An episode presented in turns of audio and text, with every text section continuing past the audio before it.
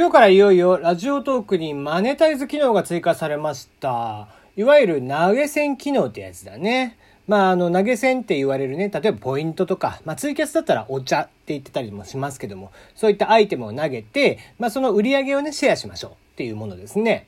これでようやく、これで音声メディアではね、専門の音声メディアではやってるとこなかったので、だいぶ面白くなってくるんじゃないかなという気がしますよね。うん。ただ、前にも話したんだけど、やっぱり人間お金が絡むっていうことは、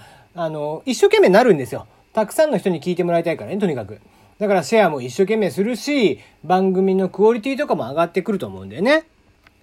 当然聞きやすいトーンで喋ったりだとか、喋り方であったりだとか、もっとね、どういったネタにしようかとか、いろいろあると思いますね。うん。だから番組全体は、ラジオトーク全体の質っていうのは、おそらく上がってくるんじゃないかなと思うんだけど、ただ心配なのはね、当然ビジネス系の人とかで、いろんな情報にアンテナ張ってる人っていうのがいて、いわゆるマーケティング用語だとアーリーアダプターっていうんだけど、そういった人たちっていうのは、こういうね、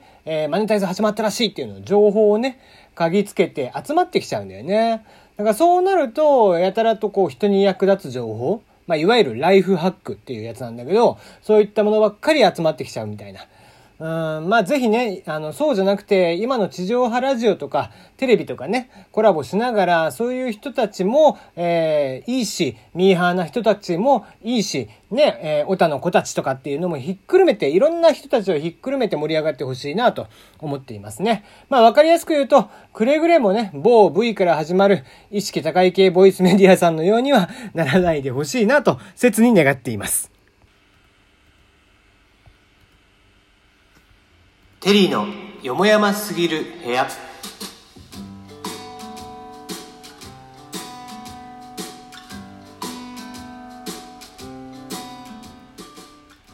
改めまして、テリーのよもやますぎる部屋、テリーでございます。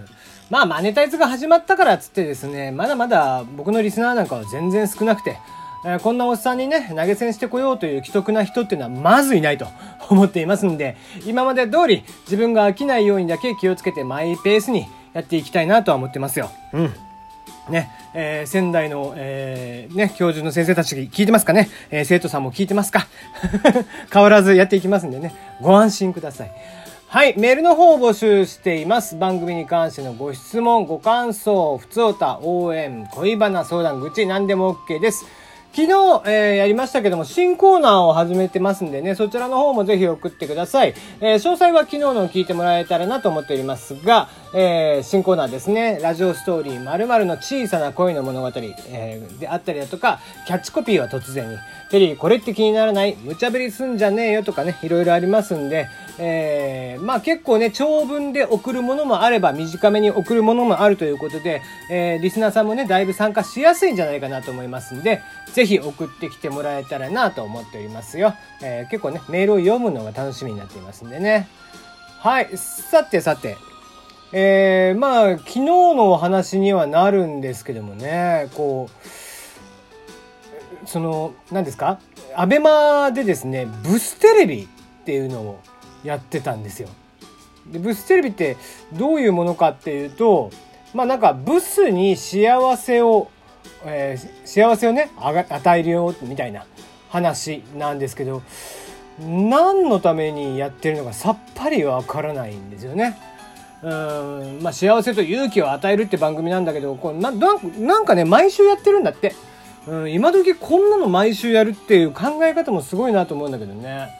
昨今これだけ容姿とかで笑いを取ろうとすると、地上波なんかだともう絶対アウトじゃないですか。ねえ。でもアベマ見てる人っていうのは、バカばっかりなのかなこういうのを指摘しないんでしょうかね。株主総会とかで何も言われないかね。一応ね、東証一部サイバーエージェント、それの子会社ですからね。まして、テレビ朝日との、合弁になるんだっけか。ね、合同出資してやってるわけですから、テレ朝もいる、アベマもいるってやってる中で、こんなに叩かれて当然のものをやっていて、誰も叩かないということは、よっぽど見てる人もバカなんだなっていう気がしますけどもね。でね、昨日のテーマっていうのが、毎週月曜9時にやってるらしいんだけど、昨日のテーマが、ブスはいくらでフルヌードになるかみたいな内容の。もうこれもう下世話の極みじゃん、こんなの。ね、これがコンテンツとしてね、後々結局、もちろん番組やるっていうのはアベマもスポンサーと同じ、地上波と同じでスポンサービジネスなんで、スポンサービジネスであったりだとか、あとコンテンツとして、円盤売り、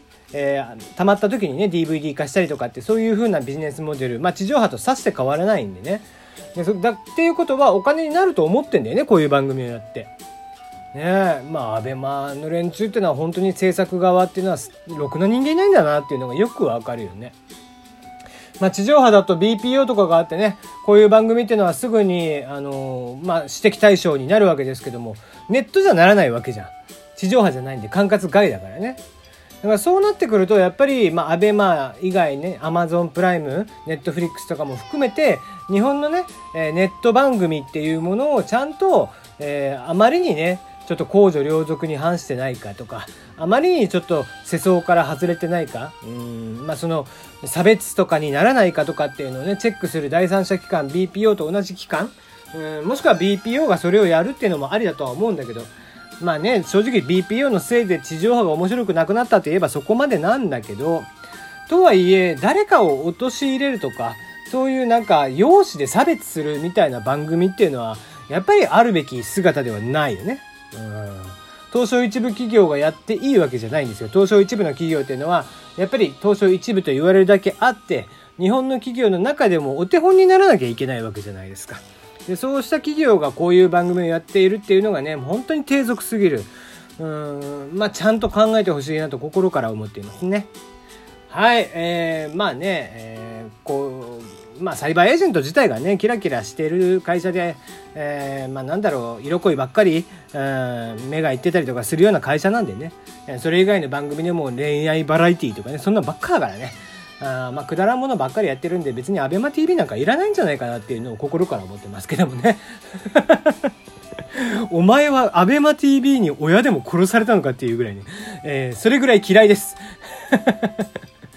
アニメだけはね、地上波先行とかやってたりとかするんで、そこだけなんですけどね。だってアベマでマネタイズできてるのってアニメと、麻雀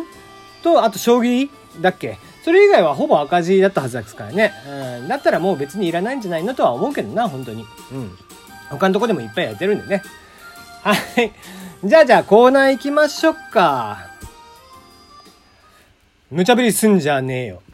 ということで、リスナーの日々の生活の中でやられて困った無茶ぶり、そんな無茶ぶりを送ってもらうコーナーです。今回初回になりますね。初回のメールはこちら、ラジオネームルーク。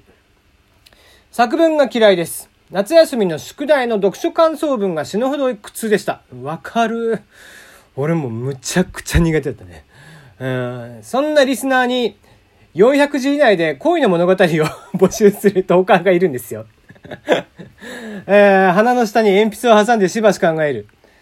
忍ばずの池の小さな恋の物語、恋はね魚の方ですけどほら大喜利に行っちゃうじゃないということでごめんっていや違うの、これちょっと言い訳をさせてくださいよ。ちょっと待って、その前に夏休みの読書感想文ね、これわかる。もう本当に俺も嫌いで、夏休みの宿題ってさ、今の子供たちすごい少ないよね。うちの子たちもせいぜい漢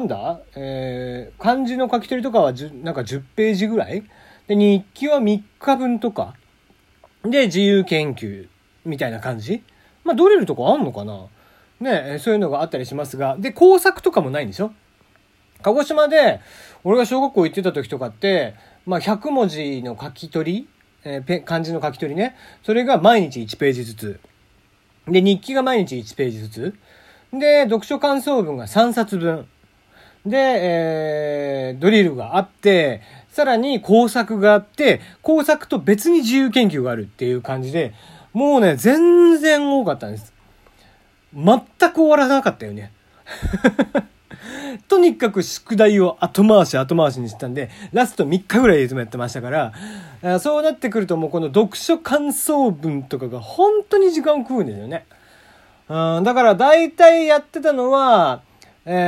ロローグエピローグだけ読んでまとめるっていうのをやってましたねで大体の、感想を述べるみたいなね、ことをよくやってましたよはい、でね、あ、そうそうね、恋の物語の募集ですよ。これなんでこんなことをしだしたかっていうと、まあ単純に短いメールと長文メールとっていうのを分けたいなっていうのが1個